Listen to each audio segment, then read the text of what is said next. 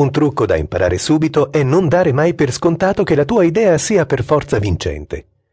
La nostra percezione spesso è fallace e vale sempre la pena di confrontarsi con amici, parenti, colleghi per discuterla e metterla così alla prova, non solo per verificare se è sensata e brillante, ma anche per apportare migliorie e funzioni alle quali non avevate pensato. Nel caso siate creativamente confusi, si può sempre scegliere una macro categoria, ambiti che vi interessano o che reputiate possano essere di utilità generale per esempio, soluzioni per la mobilità cittadina, applicazioni aggiuntive a social network, suggerimenti per utility e il fai da te e andare a verificare quali prodotti siano già sul mercato. Passo 2. Verifica se la tua idea esiste già sul mercato. La rete è una miniera di prodotti e quindi di suggestioni creative e offre inoltre la possibilità di andare a verificare le funzionalità delle singole applicazioni e osservare i commenti di chi le ha scaricate e utilizzate. Insomma, vale sempre la pena fare una piccola ricerca di mercato, approfittando di tutte le informazioni che possiamo trovare nelle schede dei prodotti in vendita sugli store in rete. Passo 3.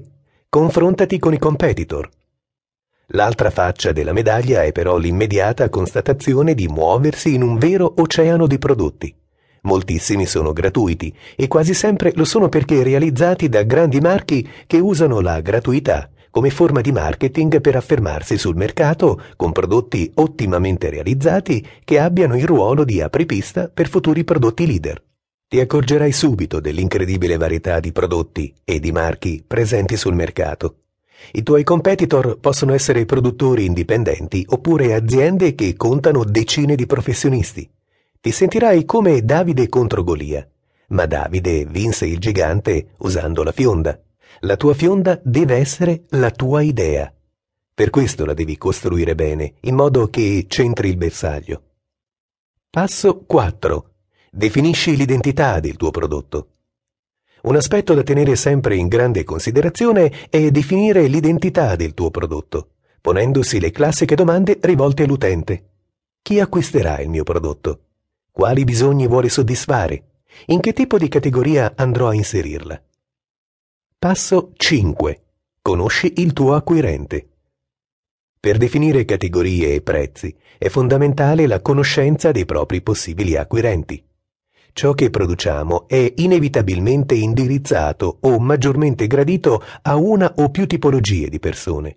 Per poterle individuare è necessario segmentare il mercato ovvero partire da insiemi sociali, categorie generazionali, professionali, culturali, e tentare di individuare con sempre maggiore precisione il nostro utente tipo. Di nuovo ci vengono in aiuto gli store presenti sulla rete, dove possiamo leggere nei prodotti simili ai nostri le recensioni e i gradimenti dai quali spesso si riescono a evincere le tipologie degli acquirenti oppure attraverso il web, può essere fondamentale cercare su un motore di ricerca il nome dei prodotti dei nostri competitor e cercare la loro presenza dentro forum o blog. Di nuovo, cercare di individuare i profili degli utenti interessati all'argomento del nostro prodotto. Passo 6. Pensa social.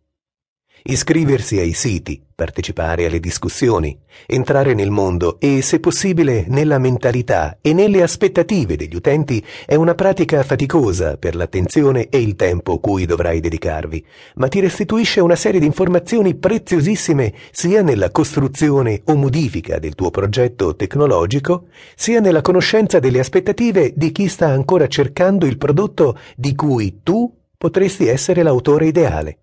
Questo rapporto lo potrai nutrire e consolidare nel tempo, creando fra l'altro un ipotetico zoccolo duro di sostenitori che potrebbero darti suggerimenti testando il tuo prodotto in fase beta. Ricorda, il prodotto è debole se viene pensato come utensile imposto o somministrato adescando nuovi compratori. Ma se è frutto dell'ascolto, della collaborazione e della conseguente fidelizzazione nel tempo degli acquirenti, o come vengono definiti da alcuni esperti